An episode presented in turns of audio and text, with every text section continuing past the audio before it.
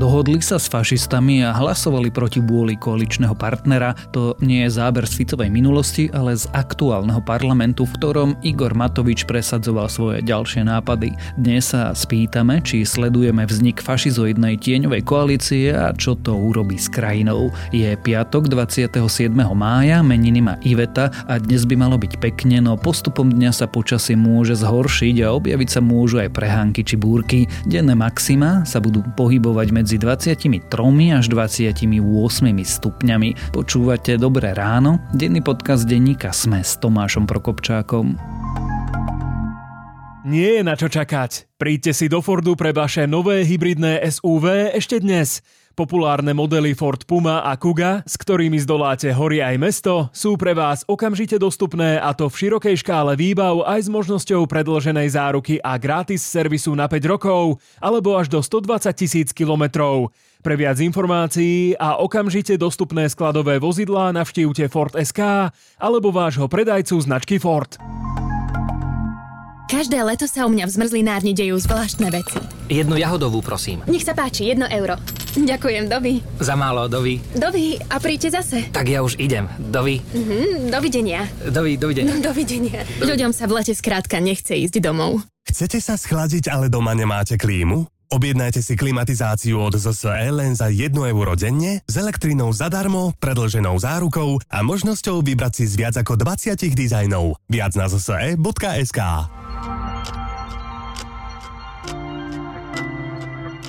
A teraz už krátky prehľad správ.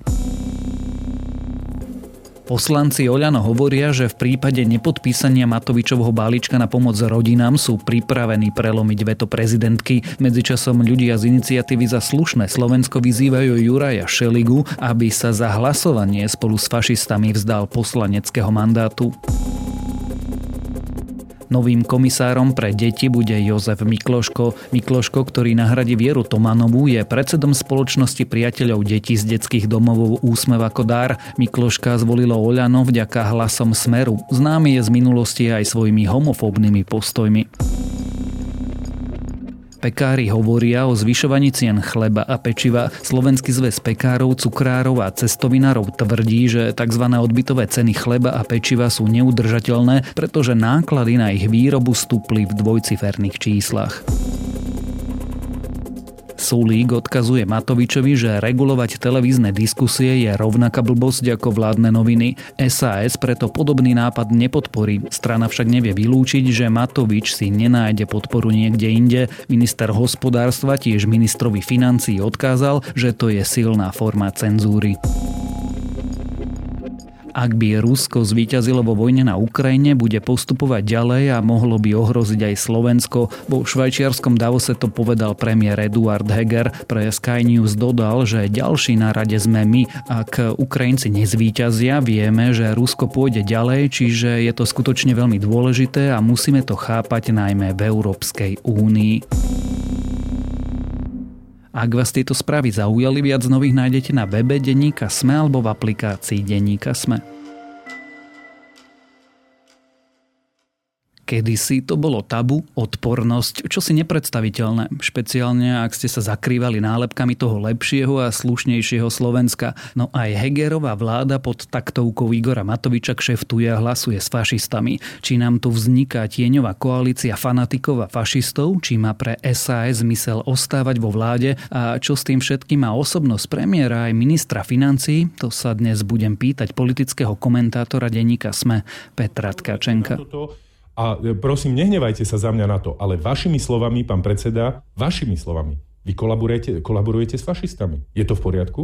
Ešte raz mi povedz. Vašimi teda, slovami. Dobre, v pohode, hovorte koľkokoľvek ma Nie, to ste vy povedali nie ja. Koľkokoľvek, správte som na ešte aj fašistu, ja už som na Slovensku všetkým, diablom, antikristom, som zodpovedný za dážď, ráno, aj zamračené. Ja som na to zvyknutý, keď mi teraz niekto bude hovoriť, že som najväčší fašista na Slovensku, budem, ale pre mňa sa výsledok ráta. Tie rodiny tú pomoc potrebujú. A mňa všetky tieto sračky s prepačením okolo absolútne nezaujímajú. Všimol som si, všimol som. Peter, dnes začnem vlastne od konca. Smerujeme k Poľsku a Maďarsku? Ak by som si mal vybrať, lebo Polsko a Maďarsko, oni sa v niečom podobajú, ale, ale v niečom sa odlišujú tie ich systémy s nedemokratickými tendenciami, tak by som si z týchto dvoch vybral skôr Maďarsko.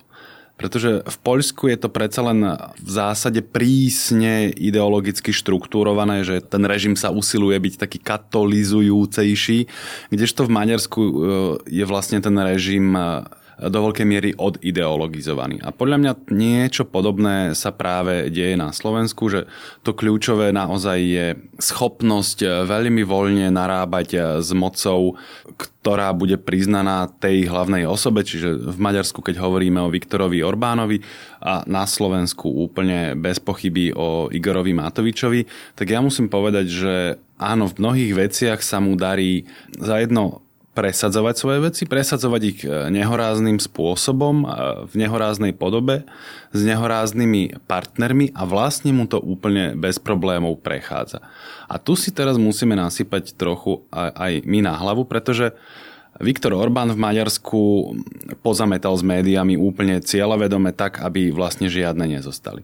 Toto nie je prípad Slovenska napriek tomu, e, čo tu Fico páchal e, roky, alebo čo by chcel vystrajať Igor Matovič, mediálne prostredie zostalo v zásade slobodné, ale napriek tomu tejto vláde tie nehoráznosti vyčítame veľmi málo. Keď si zoberieš toto hlasovanie s fašistami, ja si pamätám e, v minulom volebnom období po roku 2016 dochádzalo postupne najprv k izolovaným a potom e, čoraz viac e, pravidelným incidentom toho spoločného hlasovania z LSNS a bola z toho obrovská, obrovská kauza. Veľa sa o tom písalo, veľa sme pískali, kričalo sa teraz sa mi zdá, že, lebo ono tiež už boli predtým eh, nejaké drobné prejavy, eh, vznikali takéto koalície pri eh, hlasovaní o potratových zákonoch, hoci sa to väčšinou to najhoršie podarilo zastaviť, ale v zásade sa to prechádzalo mlčaním, lebo ako ty hovoríš, aj tie lepšie Slovenska, ktoré sú akože zastúpené v tejto koalícii, si to vedeli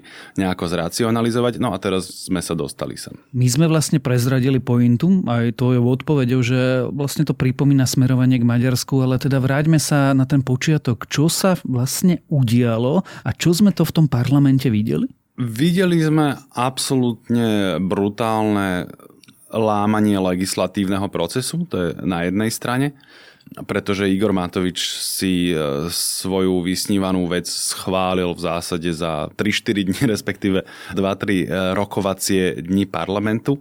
Schválil ich absolútne bezprecedentným spôsobom, keď bolo úplne, ale úplne zrejme, že nie sú naplnené podmienky na skrátenie legislatívneho procesu. Vlastne Igor Matovič sa tým ani netají, že to vie, akurát je mu to úplne jedno. On tie výhrady nazýva, ja by som povedal, on chcel asi povedať, že právnym purizmom, akurát tým, že on je ešte aj dosť nevzdelaný a negramotný, tak on tie veci popletie, tak on to nazval právnym puritanizmom, ale, ale dobre, chápeme, čo on tým myslí.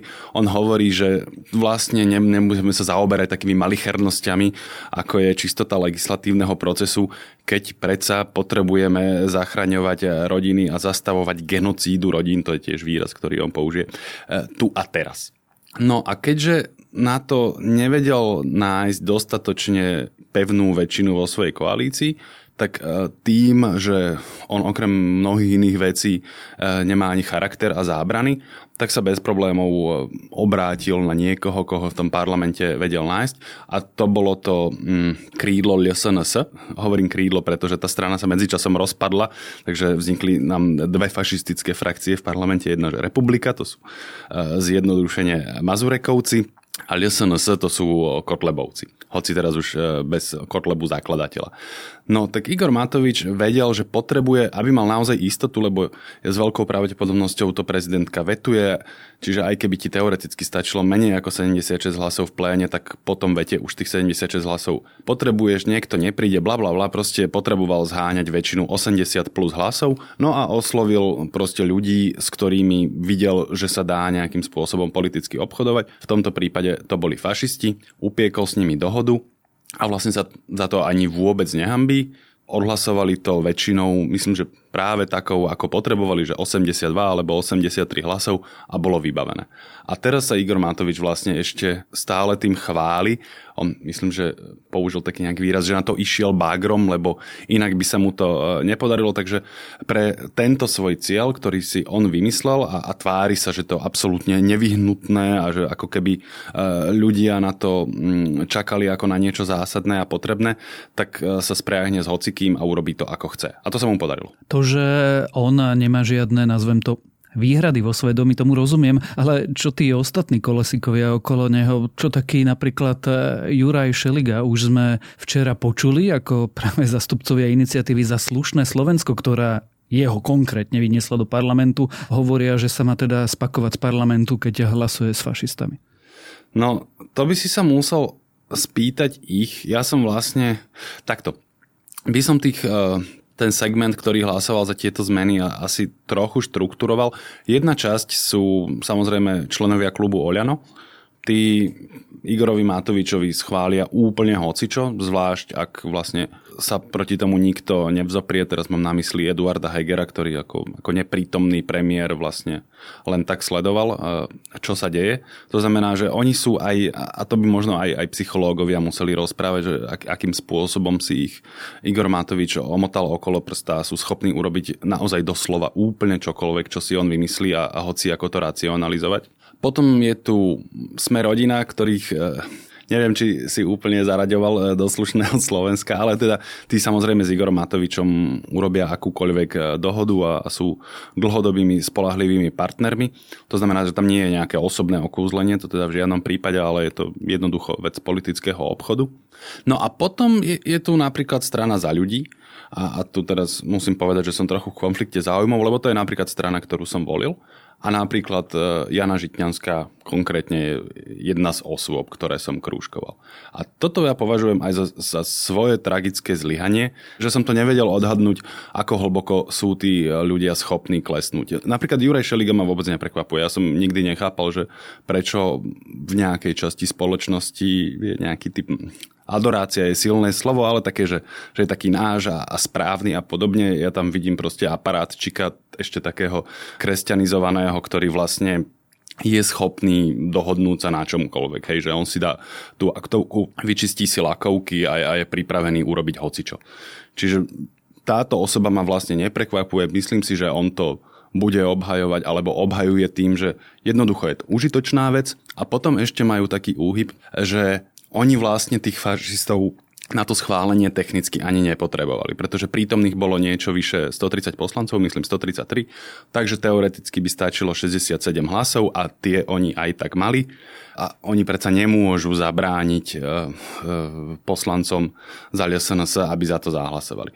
To by znelo dobre, akurát to môže rozprávať a prijať len človek, ktorý nerozumie parlamentnej matematike a tá funguje Navyše, tak... to nie je pravda, pretože aj keby sme chceli byť láskaví, tak eh, mohli by povedať, že oni predsa nevedeli, ako nejakí fašisti budú hlasovať, ale toto bolo zobchodované. Áno, áno, presne tak, presne tak. Ale ani ten argument jednoducho nesedí, lebo ty vieš, že ak niečo naozaj chceš schváliť, tak musíme v zásade istotu tých 76 hlasov, pretože hoci teoreticky ti stačí menej, eh, ak nie sú všetci mechom udretí v tom pléne, tak im stačí ako odporcom toho návrhu, tak im stačí vytiahnuť karty plénum, nie je uznášania schopné a, a je vybavené. Hej, tých 67 poslancov koalície by jednoducho nestačilo v takomto prípade. Ale keď už všetci vedeli, že aj tak proste bude 80 plus hlasov, tak potom nemá samozrejme t- tento typ obštrukcie zmysel. Čiže preto tých 80 e, plus poslancov potrebovali a preto Igor Matovič, on už je v tomto zručný, si tú podporu zaistil a bolo úplne zrejme, že to je vec politického obchodu. Čiže stav je taký, že tí ľudia v koalícii, aj z toho akože tej, tej lepšej časti, sú ochotní zobchodovať vlastne hoci čo výnimkou je v tomto prípade SAS, hoci ja by som tiež okolo nich akože až tak netlieskal, oni k tomu prístupujú z takého libertariánskeho pohľadu, hej, že nikdy a za žiadnych okolností sa nesmú zvyšovať dane a podobne, čo ja napríklad e, nemám rád tú argumentáciu, ale v tomto prípade sa zachovali čestne. Skôr než sa ale pustíme do tejto politickej roviny, ešte sa opýtam, ak hovoríme o zobchodovaní, za čo to zobchodoval Igor Matovič s fašistami? Zatiaľ to nemáme úplne potvrdené, ale vyzerá to tak. Mne sa to najprv nechcelo veriť, keď vyšla tá informácia o tom, že Igor Matovič by chcel zregulovať e, televízne diskusie politické, pretože sa mu napríklad nezdá spravodlivé, že tam e, vystupujú relatívne často ľudia, respektíve zástupcovia strán, ktoré neprešli parlamentnými voľbami. V tomto prípade sa rozprávame zrejme v prvom rade o strane hlas. No ale Znamenalo by to, keby sa, keby sa prihliadalo len na volebné výsledky, že napríklad taká strana LSNS by mala mať ako keby zaručené miesto v politických diskusiách. Dnes sa snažia, myslím si, v zásade všetky slušné televízie týmto politikom vyhýbať, pokiaľ sa to dá. Občas sa samozrejme e, nejaký pán do televízie dostane, ale v zásade sa tomu vieme vyhýbať. Ak by platila takáto norma, že televízie musia pozývať hostí v takej intenzite a tak často, aby to zodpovedalo výsledkom e, parlamentných volieb, no tak e, by si LSN sa polepšila, samozrejme drasticky by si polepšilo Oľano, ktoré je preferenčne už niekde úplne inde, ako bolo po voľbách. No a teraz to vyzerá tak, že táto dohoda naozaj zrejme padla na tom povestnom trojhodinovom rokovaní Igora Matoviča s Martinom Beluským, lebo ono je to také úsmevné, keď nám Igor Matovič rozpráva teda, že Martin Belusky bol veľmi, veľmi zaujímavý na odborné parametre e, jeho, jeho e, rodinnej revolúcie a strávili 3 hodiny v plodnej odbornej diskusii a on ako minister sa cítil povinný odpovedať na otázky Martina Beluského, vedie to legitímny zástupca občanov v parlamente. Čo, čo je samozrejme absurdné. Dalo by sa k tomu poznamenať, že možno napríklad, keby Igor Matovič robil legislatívny proces, tak ako ho poznáme, tak napríklad mnoho otázok by sa dalo vyjasniť za tých niekoľko mesiacov a, a nemuselo by sa to vykonávať e, v nejakej kutici s Martinom Beluským. No ale nemyslím si, že oni tam e, rozoberali odborné parametre tohto zákona, ale jednoducho piekli politickú dohodu a zdá sa, že ju upiekli na tomto, že Igor Matovič sa teraz bude usilovať e, zregulovať politické diskusie v televízii, čo bude opäť naozaj veľmi zaujímavé divadlo. Môže sa mu to podariť? Ak to bude chcieť, tak jemu sa to podarí. Teraz už je zrejme, že on keď po niečom túži, tak tú väčšinu alebo to rozhodnutie jednoducho je schopný presadiť. A keď si tu opäť zrátame hlasy, dáme si vlastne tú prorodinnú koalíciu, ako ju e, nazval Igor Matovič, no tak teraz ju podľa mňa nazve prodemokratická koalícia a, a na čele, respektíve v kolaborácii s fašistami schvália cenzúru médií. Lebo toto nie je nič iné ako cenzúra, keď e, médiám prikážeš, akým spôsobom si koho uh, majú volať. Takže viem si to predstaviť. Je dosť možné, že to bude napríklad len pre verejnoprávne médiá, lebo naozaj zasahovať ešte do súkromných, to je, to by, ak nie ústavný súd, tak, tak nejaké medzinárodné záväzky, ktoré máme, im toto proste musia vyhodiť von okrom. To je úplne absurdné. Nie som si úplne istý, do akej miery je štát slobodnejší v tom, že, že smie zasahovať do vysielania verejnoprávnej televízie. Lebo niečo on si od verejnoprávnej televízie vie akože vyžiadať, veď e, tá televízia má nejaký štatút, vzniká za nejakým verejnoprávnym účelom. A či by sa vedelo napasovať, že pozývanie tých hostí podľa tohto kľúča je verejnoprávny záujem, to si teoreticky aj viem predstaviť. Ale záver je ten, že ak to on naozaj bude chcieť presadiť, tak to podľa mňa jednoducho presadí. Ja sa ťa nejdem opýtať, či Igor Matovič úplne zošal, predsa len nie sme e, psychoterapeuti. A je to ale posledný z jeho nápadov, alebo naopak, e, toto je vlastne e, Pandora a teraz budeme s podobnými vecami musí dílovať stále. Ono je to presne naopak. V žiadnom prípade to nie je jeho posledný nápad. My sme práve vstúpili do etapy, kedy jeho nápady len prídu. Lebo symbolicky tým, že sa teraz spojil s LSNS, ako keby odhodil posledné zábrany, je zrejme, že sme sa dostali do nejakej inej fázy vládnutia. Igor Matovič vie, že keď chce, tak presadí hocičo a on bude potrebovať vyššie a vyššie dávky. Ty síce hovoríš, že nie sme psychoterapeuti, e, to naozaj nie, ale podľa mňa je úplne zrejme, že ten človek naozaj nemá žiadne zábrany. On sa nepotrebuje zblázniť, aby urobil niečo, e, čo sa vymyká nášmu rozumu.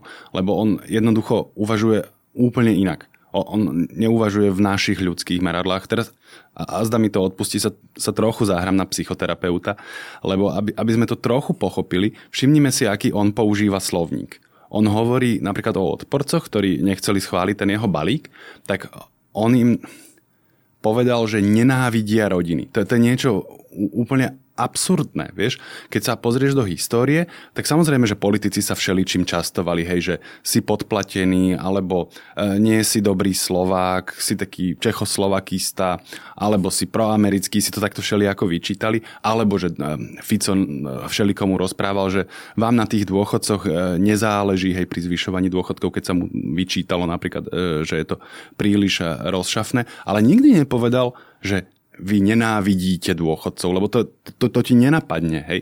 Ale Igor Matovič, proste on tým, že nemá podľa mňa úplne ako normálne ľudské emócie, on sa ich snaží odpozerať od ostatných ľudí. On vidí, že, že iní ľudia emocionálne reagujú a on, on sa to snaží akože kopírovať. Ale tým, že nemá v sebe proste e, ľudské záklapky, tak on to proste, jemu to úplne ústreli. On je schopný povedať, že na Slovensku žijú vlastne milióny a milióny ľudí, celé veľké ľudské spoločenstva, ktoré nenávidia rodiny. To, to je úplne absurdné. To, na, na tom vidíš, že ten e, človek proste nepatrí do... Proste uvažuje úplne inak ako my. To znamená, že on sa nepotrebuje zblázniť na to, aby urobil šialenstvo. Jemu je to, jemu je to úplne jedno. On chce byť zaujímavý. On, si, on si potrebuje sebe ulahodiť a, a je mu úplne jedno, čo to bude stáť a aké spálenisko a rumovisko za ním zostane. Je, jemu na tom naozaj úprimne nezáleží. Čo je toho politickým dôsledkom, že prakticky štvor alebo trojkoalícia skončila a môžeme oficiálne hovoriť, že tu máme nejakú hnedú kléro, kresťansko, ideologicky podfarbenú, fašizoidnú, šialenú, náhodnú zmesku čohokoľvek? Oceňujem dlhý zoznam prívlastkov a synonym, ktoré si vyťahol. Ja by som to takto nepovedal. Tá koalícia, tá štvorkoalícia z SAS e, zostáva a bude na 78% e, fungovať tak ako doteraz. Akurát Igor Matovič si vytvoril záložnú alebo tieňovú koalíciu, ktorá ad hoc bude schváľovať jeho návrhy. Ona sa môže ešte nejako upravovať, možno, že niekedy tam nebude LSNS, alebo je tam republika, alebo, alebo tam budú ľudia z hlasu a podobne, veď jemu sa to už viackrát podarilo takto zlepiť. Akurát teraz to bude mať takú o niečo dlhodobejšiu a štruktúrovanejšiu podobu. Ale tá pôvodná koalícia akože bude fungovať, len pre niektoré prípady e, bude mať Igor Matovič aj záložnú koalíciu, ktorá mu schváli hocičo. A s tým bude SAS v pohode, že takto s nimi bude vytierať podlahu? Oni s tým zjavne nie sú v pohode.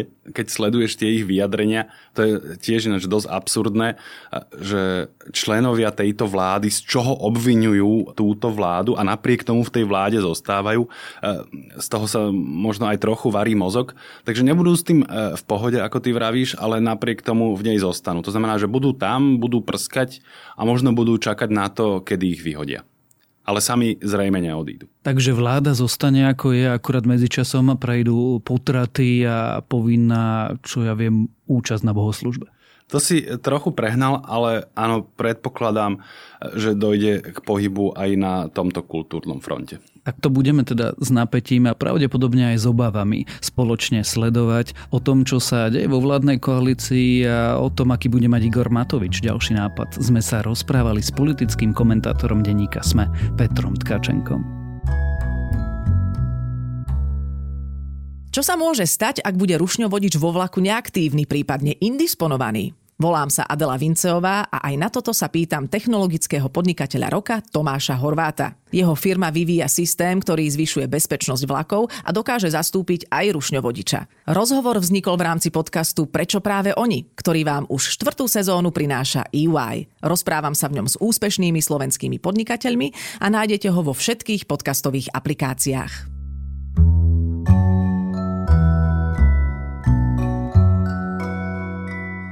Ak budete mať niekedy cestu Prahou, prípadne sa tam práve nachádzate, zastavte sa v krásnom objekte vynovenej Kunsthale Praha. Práve tam prebieha výstava Kinetizmus 100 let elektríny v umnení a je pekným a vizuálne strhujúcim predstavením tejto svojskej avantgardy. Ja som výstavu videl, páčila sa mi aj preto ju dnes odporúčam. A to je na dnes všetko. Dávajte na seba pozor. Počúvali ste Dobré ráno, denný podcast denníka Sme s Tomášom Prokopčákom A Dobré ráno okrem mňa moderuje aj Nikola Šulíková Bajánová, Zuzana Kovačič-Hanzelová a Jana Maťková. S produkciou pomáhajú Viktor Hlavatovič, Adam Blaško a Kristýna Jančová.